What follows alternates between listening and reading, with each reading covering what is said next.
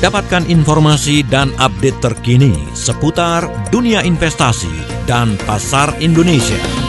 Bersama Inspirator Investasi Indonesia, Ryan Filbert dalam Analisa Pasar Indonesia. Selamat sore Smart Listener dan juga sahabat Sonora di mana pun Anda berada. Wah, senang sekali saya dengan Ryan Filbert kembali bisa menyapa Anda di sore hari ini setiap hari Rabu dan edisi tanggal 24 Juni tahun 2020 dalam analisa pasar. Bagaimana kabarnya Anda selama satu minggu terakhir ini? Dan rasanya sih kalau yang investasi ataupun trading ini hampir dapat dipastikan senang nih dalam satu minggu. Ada kabar menariknya datang bukan dari Bursa Efek Indonesia saja, tapi juga datang dari komoditi emas dan pada beberapa instrumen juga mayoritas dalam satu minggu terakhir ini memberikan portofolio positif terhadap orang-orang yang melakukan transaksi keuangan dan investasi. Ya, saya akan coba mulai di sore hari ini kepada Anda semua akan mereview terkait dengan pergerakan dari Bursa Efek Indonesia dulu ya.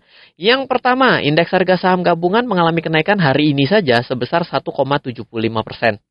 Dan yang menarik adalah 1,75 persen dengan naik, tapi terjadi net sell pada all market untuk net foreign. Jadi foreign asing yang terindikasi sebagai orang asing di Bursa Efek Indonesia mengalami net sell. Jadi melakukan penjualan secara bersih 212 miliar pada perdagangan hari ini.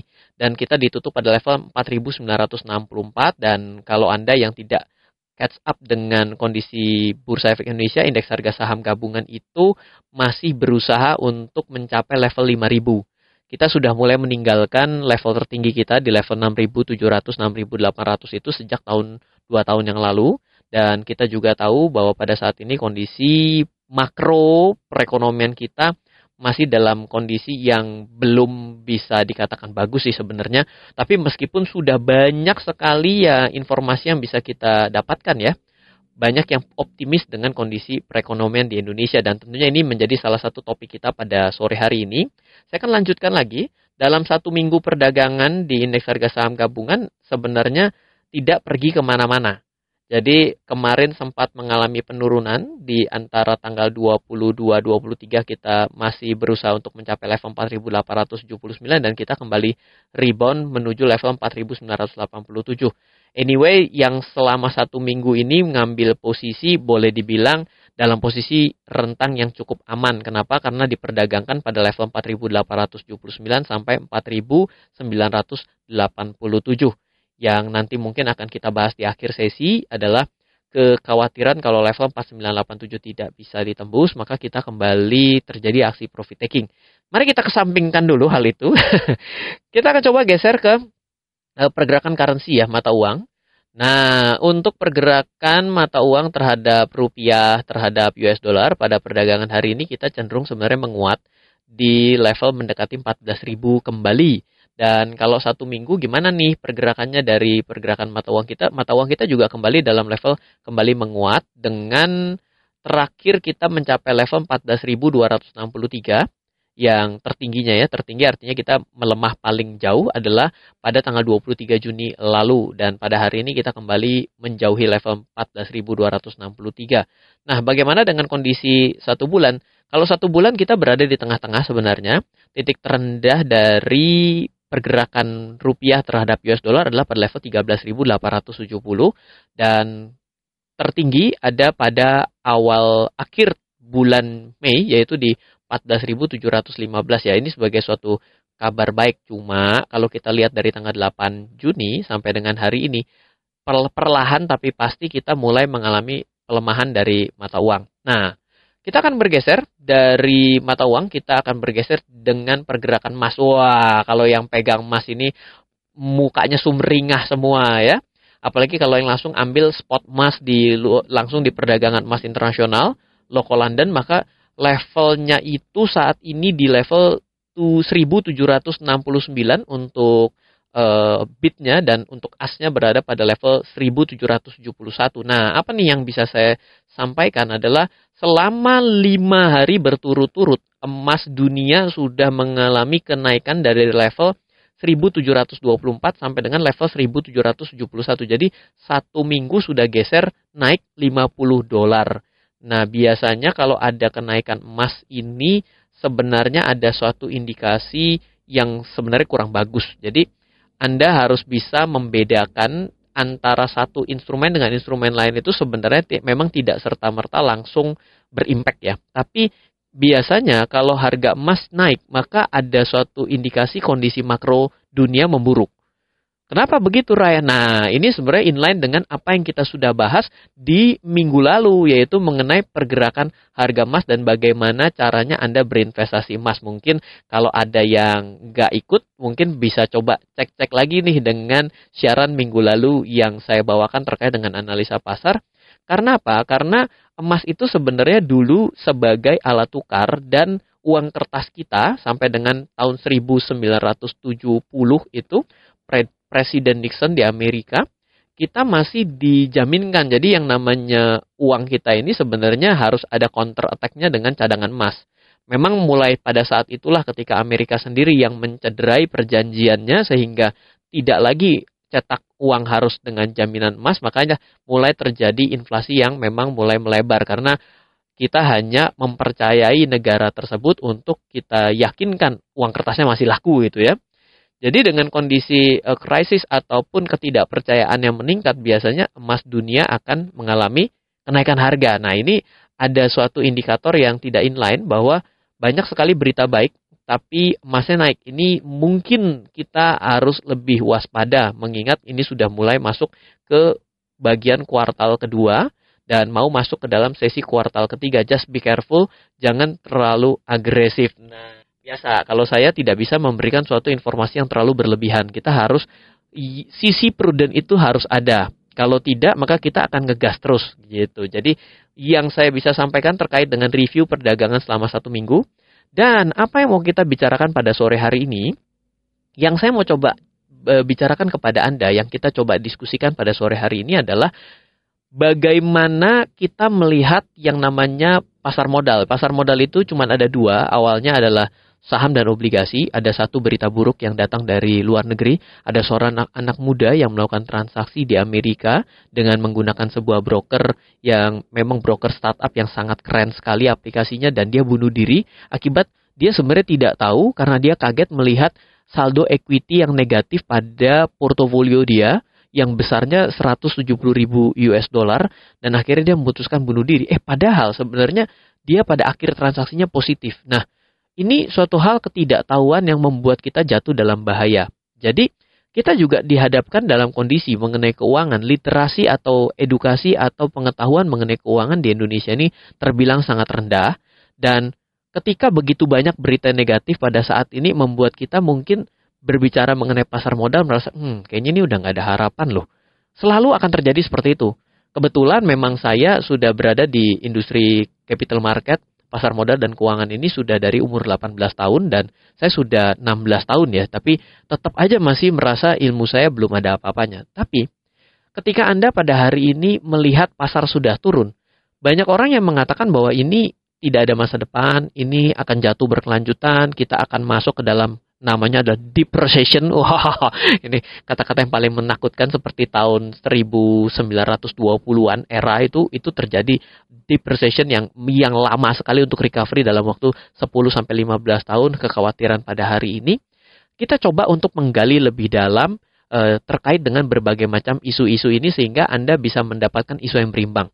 Nah, jadi bila Anda yang pada sore hari ini ingin mendapatkan informasi lebih jauh terkait dengan belajar investasi, saya tentunya selalu membagikan kepada Anda semua modul belajar investasi secara baik dan benar ya. Karena kalau misalnya Anda belajar dengan sangat spekulatif, Anda misalnya ngegas-ngegas aja beli saham yang tiba-tiba 50 perak Anda beli itu sebenarnya setengah spekulatif. Tapi kalau Anda belajar dengan investasi yang benar, maka sebenarnya Anda lebih mungkin untuk mendapatkan keuntungan dengan cara yang benar. Misal kemarin ada yang WhatsApp ke saya, "Eh Mas Ryan, saya saya ini kan e, bekerja di BUMN. Pada saat ini saya mendapatkan pinjaman hanya 5% per satu tahun.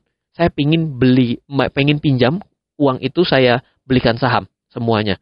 Kira-kira menurut Mas Ryan bagaimana?" Wah, walaupun 5% adalah suatu bunga yang murah, Tapi menurut saya, saya tidak pernah mengajarkan orang untuk berhutang untuk membeli saham yang memang terlalu volatil, eh, volatilitinya tinggi dengan yang namanya hutang. Nah, itu banyak hal yang seperti itu yang mesti kita pelajari agar kita berinvestasi dan bertumbuh, bukan hanya investasi tapi sebenarnya setengah kayak orang judi. Nah, seperti itu. Bila Anda mau belajar investasi bersama saya, kita akan lanjut di sesi kedua mengenai masa depan pasar modal Indonesia. Saya juga memberikan kesempatan untuk Anda yang mau modul belajar investasi selama 30 hari dari saya. Anda bisa kirimkan nama, email, nomor handphone, kota domisili ke 0812 11 12 959. Jangan lupa tambahkan depannya dengan subjek AP, analisa pasar.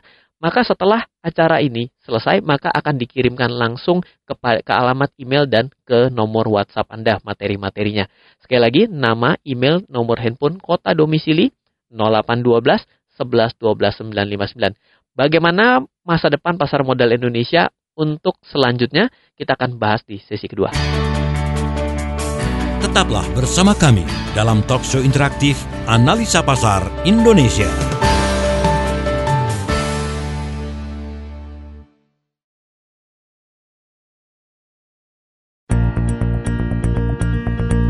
Kembali Anda ikuti talk show interaktif bersama Ryan Filbert dalam Analisa Pasar Indonesia.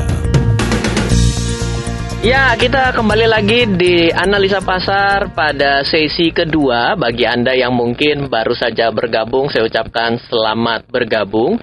Dan masih bersama Ryan Filbert di sore hari ini, setiap hari Rabu.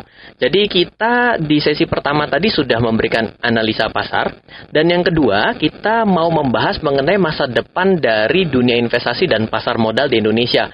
Banyak sekali yang WhatsApp maupun tanya ke saya, kok kayaknya masa depan pasar modal Indonesia ini agak-agak meragukan gitu ya. Meskipun waduh dari pertama kali Covid berlangsung saja saya selalu memberitahukan bahwa wah kalau saya sih cukup positif melihat Indonesia bila mana kita ternyata mengalami penurunan kita bisa segera recovery dengan berbagai macam data. Tapi masih ada juga yang masih ragu. Nah, kalau berbicara mengenai ragu, kita harus berbicara juga mengenai orang-orang yang berbisnis.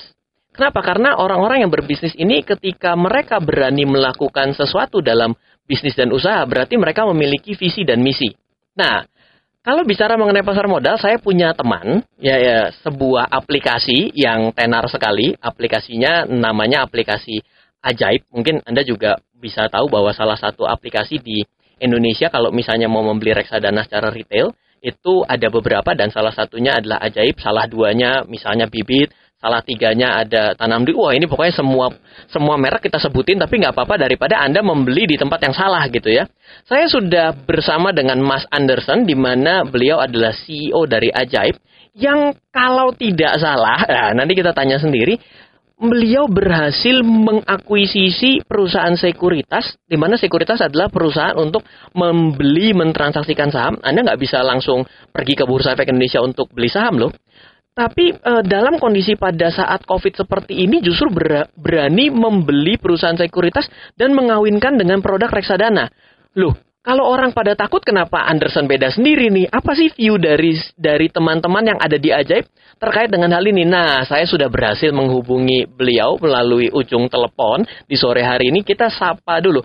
Selamat sore Mas Anderson, apa kabar? Selamat sore Mas Ryan, baik-baik aja kabarnya. Oke, siap. Wah, ini kita sudah sekalian siaran dan pengen sekali dapat view nih. Kalau teman-teman di Smart Listeners dan juga sahabat Sonora, banyak loh yang bertanya mengenai masa depan pasar modal Indonesia. Mereka ragu bahwa kita bisa recovery. Tapi yang menarik, kita dapat satu kabar bahwa ada dengan kondisi COVID seperti ini, Anderson dan teman-teman berani mengakuisisi sekuritas. Kira-kira ada bisa cerita nggak sih kisah kasihnya, visi misinya, biar kita semua sebagai investor ini jadi lebih yakin dengan kondisi pada saat ini. Bisa cerita nggak?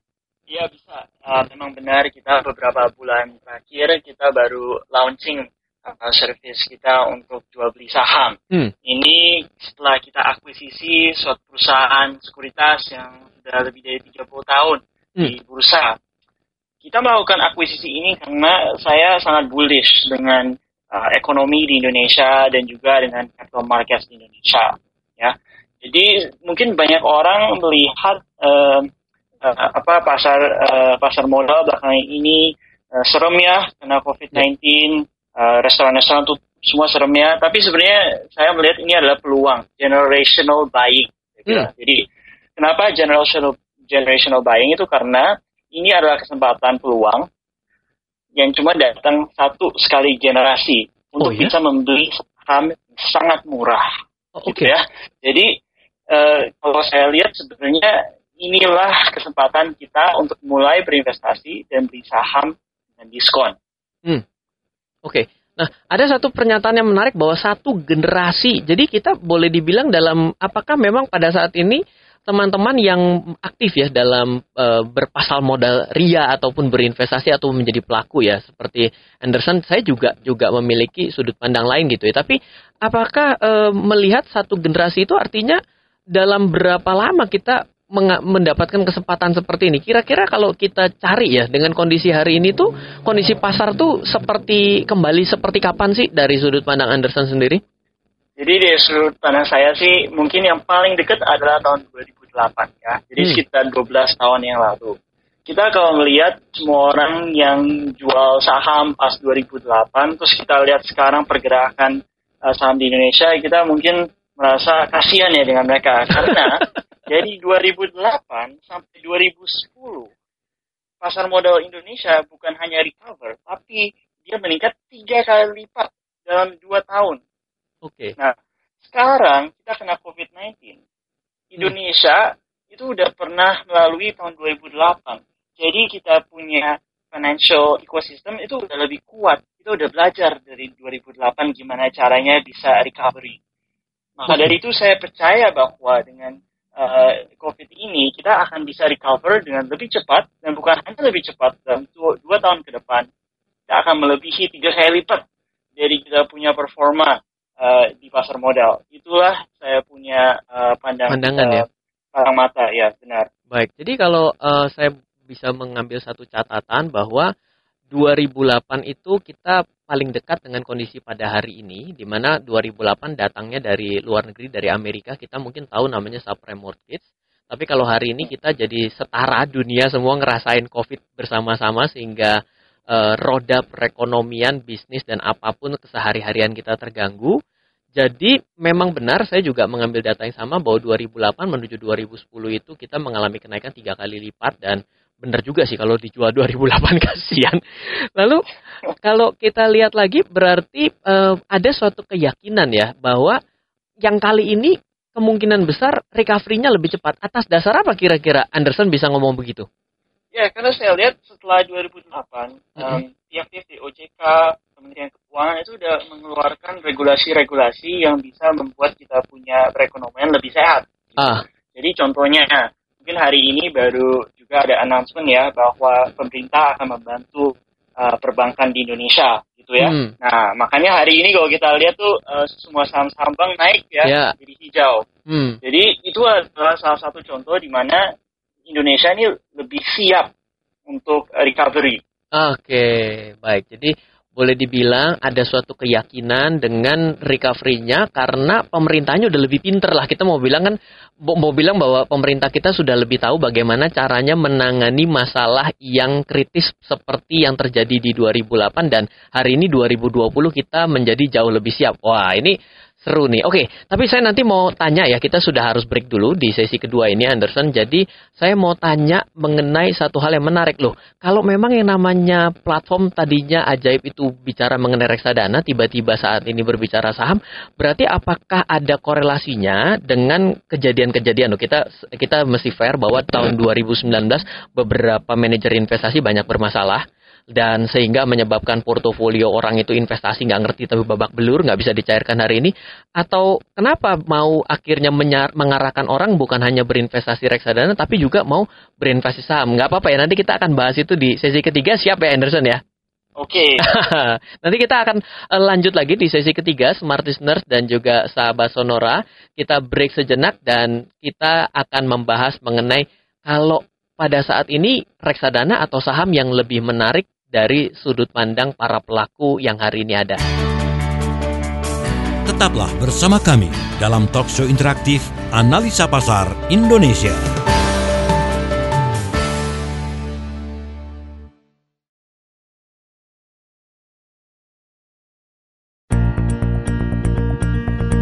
Kembali Anda ikuti talkshow interaktif bersama Ryan Filbert dalam Analisa Pasar Indonesia. Selamat sore Smart Listeners dan juga sahabat Sonora yang baru saja bergabung. Ini adalah sesi ketiga. Saya kembali menyapa Anda yang mungkin baru saja uh, bergabung di sesi ketiga ini dan di sore hari ini masih dalam analisa pasar bersama saya Ryan Filbert dan pada sore hari ini saya berhasil menelepon menghubungi uh, seorang sahabat saya yang memiliki platform investasi reksadana tapi tiba-tiba mengakuisisi perusahaan sekuritas sehingga platformnya bukan hanya bisa beli reksadana, tapi juga bisa beli saham. Jadi namanya adalah Mas Anderson yang sudah bergabung dari sesi kedua. Nah, Anderson, kita akan ngobrol-ngobrol di sesi ketiga ini pingin sekali mau dapat pandangan kenapa eh, tiba-tiba mau mengajak orang berinvestasi saham. Apakah karena ternyata reksadana dengan banyak yang gugur di tahun 2019 jadi wah kayaknya lebih baik investasi saham lebih bagus dari reksadana atau sebenarnya ada pandangan apa sih ke depannya terkait dengan uh, saham dan reksadana yang ada di Indonesia Anderson?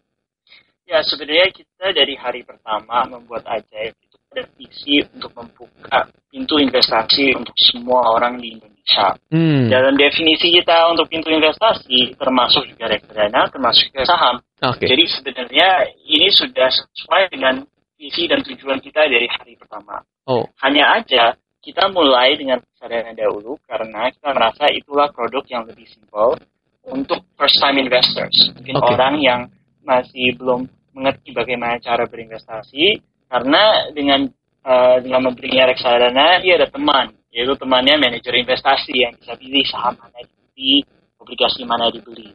Oke. Okay. Nah, sekarang kita mengambil keputusan untuk masuk ke saham juga biar kita punya investor yang mungkin udah belajar mm-hmm. beberapa bulan untuk berinvestasi reksadana bisa juga coba untuk memilih investasi saham sendiri. Oke, jadi uh, sebenarnya ada catatannya adalah bahwa reksadana itu adalah sebuah investasi bagi pemula. Nah, sekarang saya mau tanya, gimana dengan kayak forex gitu? Apakah itu juga sebagai suatu investasi pemula dari sudut pandang Anderson sendiri? Uh, menurut saya sih enggak ya, hmm. karena forex itu sangat volatile. Volatile hmm. berarti resikonya cukup tinggi ya, karena kita kalau lihat dari segi forex itu bukan hanya implikasi dari ekonomi Indonesia, tapi itu juga bisa kena uh, implikasi dari makroekonomik seluruh dunia. Oke. Okay. Misalnya kalau rupiah menguat atau rupiah uh, apa naik harganya itu kan mungkin bukan gara-gara Indonesia itu mungkin gara-gara Amerika Serikat gara-gara negara lain itu banyak banget itu implikasinya maka dari itu lebih beresiko saya dan bukan untuk pemula oke nah sekarang kalau saya mau tanya ya, eh, banyak juga yang membaca berita, menonton TV bahwa banyak sekali kasus-kasus dari 2019 akhir sampai dengan hari ini.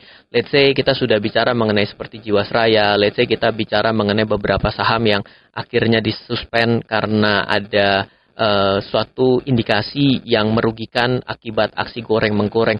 Bagaimana uh, dengan platform yang hari ini berbasis financial technology bisa melindungi para investor-investor yang pemula ini? Ada nggak ada suatu strategi apa yang mungkin menjadi tips bagi diri sendiri atau memang dibantu dari aplikasi hal-hal seperti ini sehingga bisa terhindar dari risiko akibat hal yang kita tidak tahu?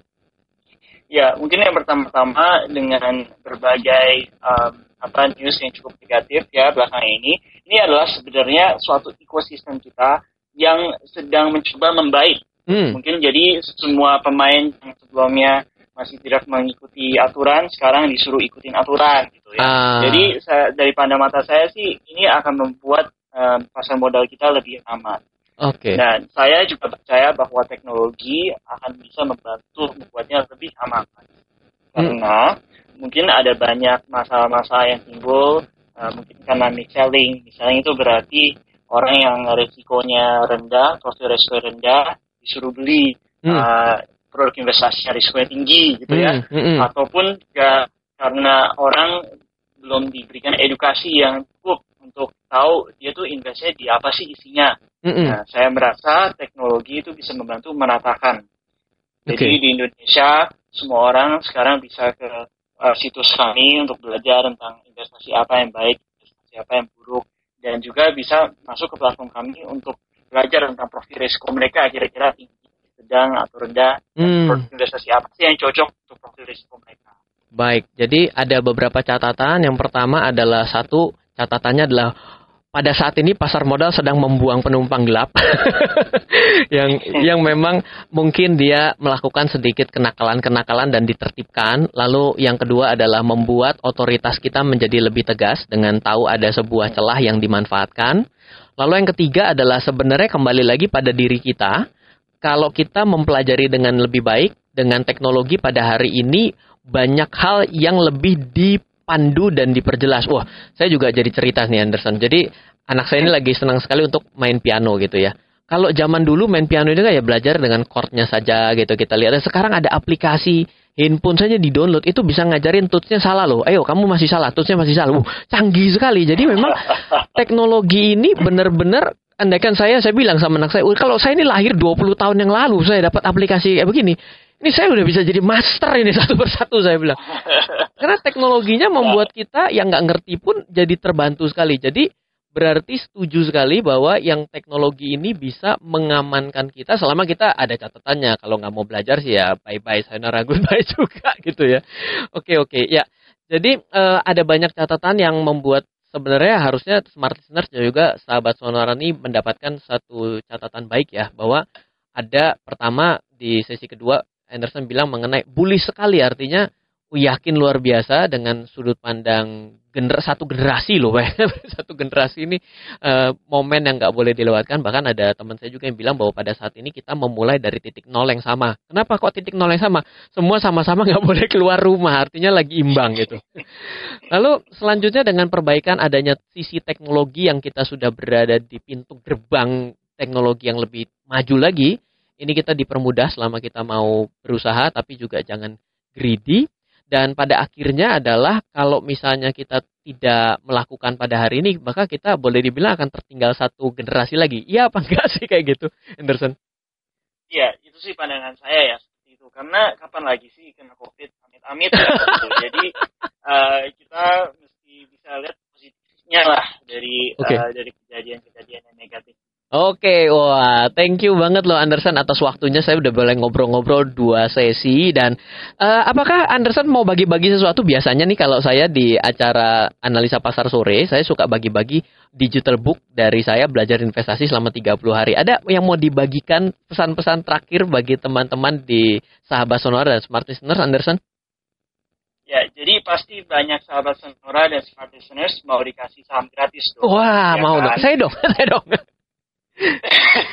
ya, jadi uh, semua orang bisa mendapatkan saham gratis mm -hmm. di aplikasi ajaib. Caranya sangat gampang yaitu download aplikasi kita di Google Play atau di iOS, mm -hmm. terus kasih uh, terus refer ke salah satu teman gitu, pakai referral code, kasih ke teman dan temannya kalau registrasi mereka akan juga dapat satu koin ajaib.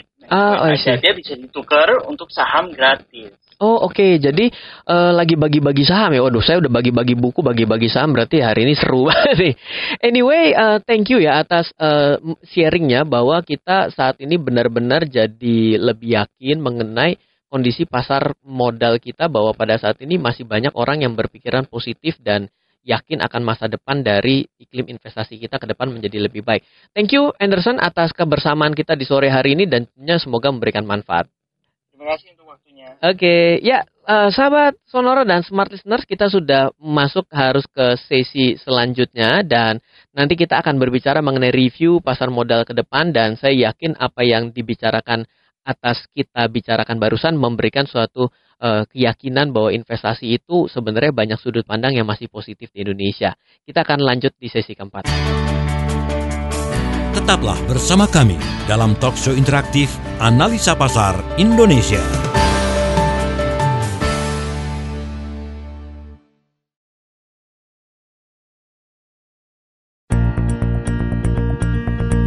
Kembali Anda ikuti talk show interaktif bersama Ryan Filbert dalam Analisa Pasar Indonesia. Wah, udah nggak terasa kita langsung sampai di sesi keempat. Thank you juga buat Anderson, sahabat saya yang baru saja memberikan masukan dan juga pandangan. Ada beberapa hal yang bisa saya uh, ringkas kepada Anda smart listener dan juga sahabat Sonora bahwa yang pertama kita melihat kondisi pasar yang hari ini seperti tidak ada masa depan ini kita diberikan waktu yang satu generasi kalau kita melewati itu menarik sekali. Yang kedua adalah kalau Anda juga memang mendapati banyak berita negatif mulai dari kejadian jiwa seraya, lalu juga Anda juga mungkin melihat dari beberapa manajer investasi yang akhirnya kena semprit OJK. Ini adalah suatu kondisi mm, market sedang melakukan rebalancing atau kembali mencari keseimbangan yang baru dan tentunya menjadi teguran yang besar ke bagi otoritas jasa keuangan dan seluruh jajaran yang terkait bahwa menjadi otoritas eh, itu juga perlu lebih tegas. Karena bagaimanapun juga memang benar investasi itu bukan ada yang menanggung ruginya adalah kita sendiri. Namun saya juga melihat bahwa ya banyak orang di Indonesia yang belum sadar uh, bagaimana cara berinvestasi dengan baik. Sehingga kadang-kadang terjadinya mereka membeli sesuatu yang tidak mereka pahami dengan baik. Ini menjadi uh, teguran kembali buat kita semua. Kalau kita berinvestasi kita harus kenali resikonya, nikmati hasilnya. Jangan dibalik. Nikmati keuntungannya, lupa akan resikonya gitu ya. Oke, uh, sebelum berakhir dari sesi keempat, saya akan coba kembali review untuk ke depan bahwa uh, seperti di awal saya ceritakan kepada Anda semua bahwa kondisi kita mau mendekati uh, pasar mendekati level 5000 untuk indeks harga saham gabungan. Yang harus Anda cermati adalah rawan terjadi aksi profit taking karena memang pada saat ini sentimen yang datang itu belum yang tertulis. Apa maksudnya Ryan? Yang tertulis? Iya, sifat-sifatnya masih seperti yang tadi kita bicarakan, seperti yang Anderson kemukakan, seperti yang saya kemukakan bahwa pada saat ini secara tertulis kita belum ada yang bagus. Yang yang justru menjadi kita lebih worry misalnya ya justru penurunan suku bunga kembali menjadi 4,25 ini kan artinya menjadi keyakinan sementara bahwa bank sentral kita pun merasakan harus menurunkan suku bunga akibat perlambatan ekonomi yang terjadi di dalam negeri. Yang namanya ekonomi melambat kan bukan berita baik bagi seluruh pihak. Ya meskipun ada juga dari Moody's rating yang mengatakan bahwa pada saat ini lebih baik berinvestasi di Indonesia, tapi kan statement-statement seperti ini memang menggunakan dasar-dasar asumsi recovery seperti yang tadi kita kemukakan. Jadi memang pada saat ini kita melihat peluang, potensi, namun secara tertulis belum. Apakah kita menjadi worry? Nggak bisa juga kita worry. Kenapa? Karena kalau kita terlalu takut, akhirnya kita tidak memulai, akhirnya pasar sudah kembali, Anda akan terlewat kembali. Iya, bye-bye lagi. Dan satu generasi lagi katanya kalau Anderson bilang gitu ya. Hati-hati untuk saat ini market kita masih rawan terjadi aksi profit taking menuju level 5000 ini akan banyak aksi profit taking karena minimnya sesuatu yang tertulis dan baik. Dan hati-hati juga ini sudah kuartal kedua dan kita menunggu laporan-laporan dari growth domestic product GDP growth kita. Lalu kita juga melihat hati-hati dari apa impactnya dari laporan-laporan keuangan dari saham-saham yang listed di Bursa Efek Indonesia. Kalau yang nggak listed ini kan benar-benar tidak bisa dimonitor gitu ya. Lainnya juga kita mesti melihat dari yang namanya suku bunga karena kalau kita melihat suku bunga kembali diturunkan, diturunkan, diturunkan sih yang akan efek mungkin bisa membuat dolar kita kembali melemah lagi karena terjadi money outflow. Itu menjadi catatan yang saya harus garis bawahi bagi Anda semua. Namun lebih kepada pemulihan. Nah, ini dia terakhir ya. Bila Anda melihat pemulihan di Bursa Efek Indonesia, saya mengambil data selama lima kali penurunan pasar kita lebih dari 20%, di mana pasar modal biasanya pulih lebih dulu dibandingkan sektor realnya. Selama lima kali berturut-turut mulai dari tahun 90, yang terjadi adalah begitu kita recovery, recovery kita itu terjadi dalam waktu satu setengah sampai tiga tahun. Dan kembali modalnya itu berlipat-lipat, bahkan paling kecil tuh dua kali lipat, bahkan tiga kali lipat untuk kembali ke titik tertinggi. Jadi kalau titik tertinggi kita di 6.700 menuju 6.800 hari ini di 5.000, bila Anda yang pada saat ini belum pernah berkenalan dengan dunia investasi, Menurut saya ini adalah waktu terbaik untuk Anda belajar. Nah, itu saja dengan sore hari ini semoga bisa memberikan manfaat. Saya juga ingatkan kembali bagi Anda yang belum mengirimkan nama email nomor handphone dan juga menulis subjeknya adalah analisa pasar, Anda masih bisa berkesempatan mendapatkan pelatihan belajar investasi selama 30 hari dari saya. Silahkan kirimkan nama, email, nomor handphone, kota domisili dengan subjeknya AP ke 0812 11 12 959. Sekian dulu untuk kebersamaan kita di sore hari ini. Dari saya Ryan Filbert, salam investasi untuk Indonesia.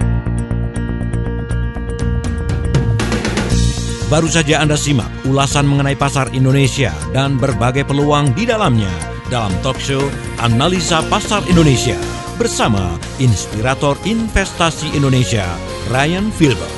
Sukses untuk bisnis Anda. Terima kasih dan sampai jumpa.